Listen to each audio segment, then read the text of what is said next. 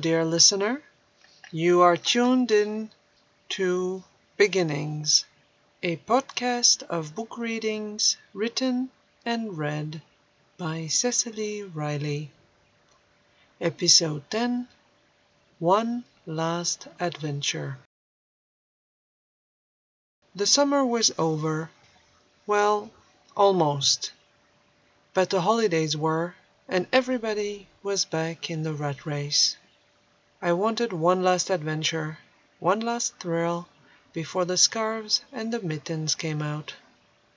I always loved my teaching job and looked forward to going back to work with excitement. Maybe I just wasn't jaded yet.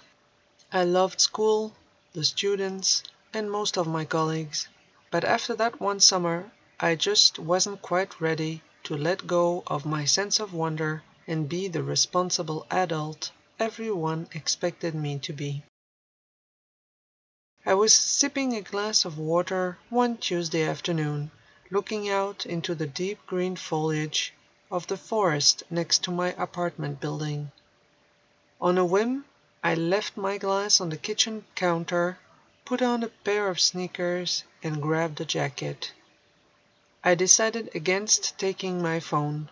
I wanted to go out on an adventure, old school.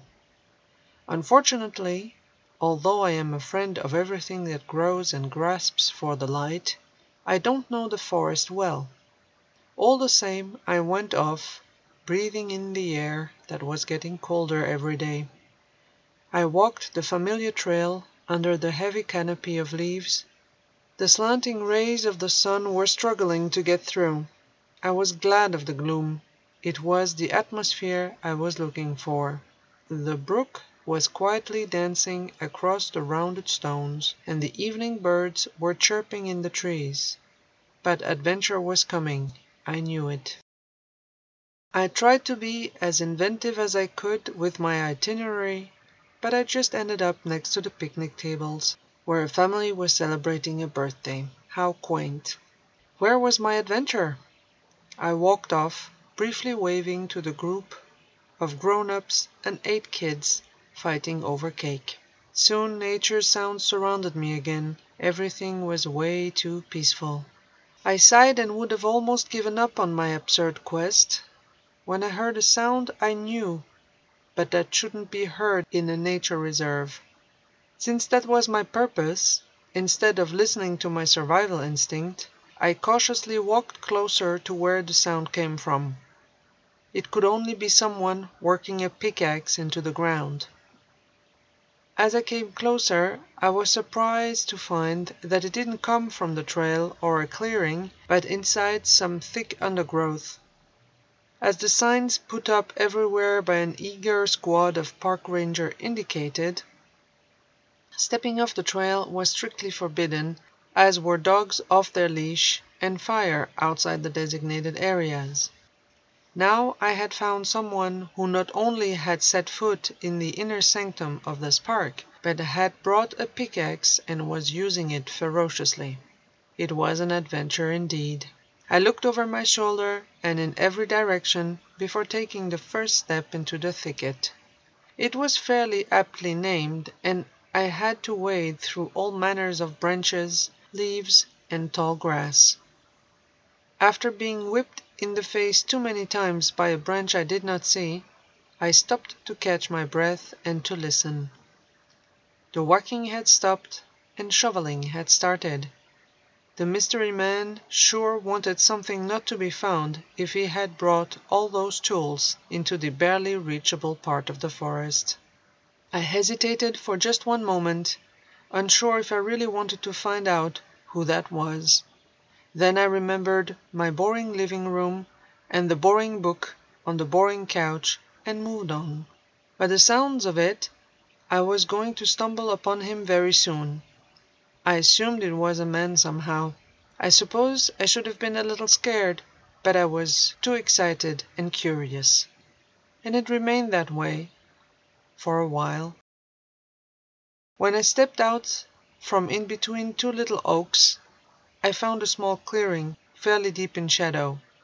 As I stood up, from leaning to avoid the last of the foliage, I was surprised to find Tony leaning on the butt of a shovel and staring at me with a knowing smile. My heart skipped a beat when I saw him, as it always did. He owned a gardening business in town, and he was always working in the local gardens and on the school grounds when I was lucky. He had a smooth, even brown, soft skin. His eyes were a deep shade of chocolate, and his jet black hair was slicked back. His charm was that he didn't know how gorgeous he was. All the students, students' mothers, and housewives I knew were all more or less infatuated with him. Our favorite season was summer, because that meant he worked in tight white T-shirts. He never took it off, but he didn't have to. Just like that day in the forest, the white fabric strained over the muscles it covered. "Mrs. Armstrong, fancy meeting you here," he said, in the perpetual upbeat tone of his, adding a touch of a smile to finish me off. "Please call me Elsie, and it's Miss, not Mrs.," I said, falsely chiding him. "Sure, Elsie," he said, softer, as if he was trying the name on for size. "But really, what are you doing here?" I know it was a justified question, and his tone had been nice enough, but there was a hint of something that made me uncomfortable. I progressively felt more and more cold as I realized that no one knew where I was. He was probably doing something no one was supposed to know, and he was a lot stronger than me. This adventure suddenly became a little too thrilling for my taste.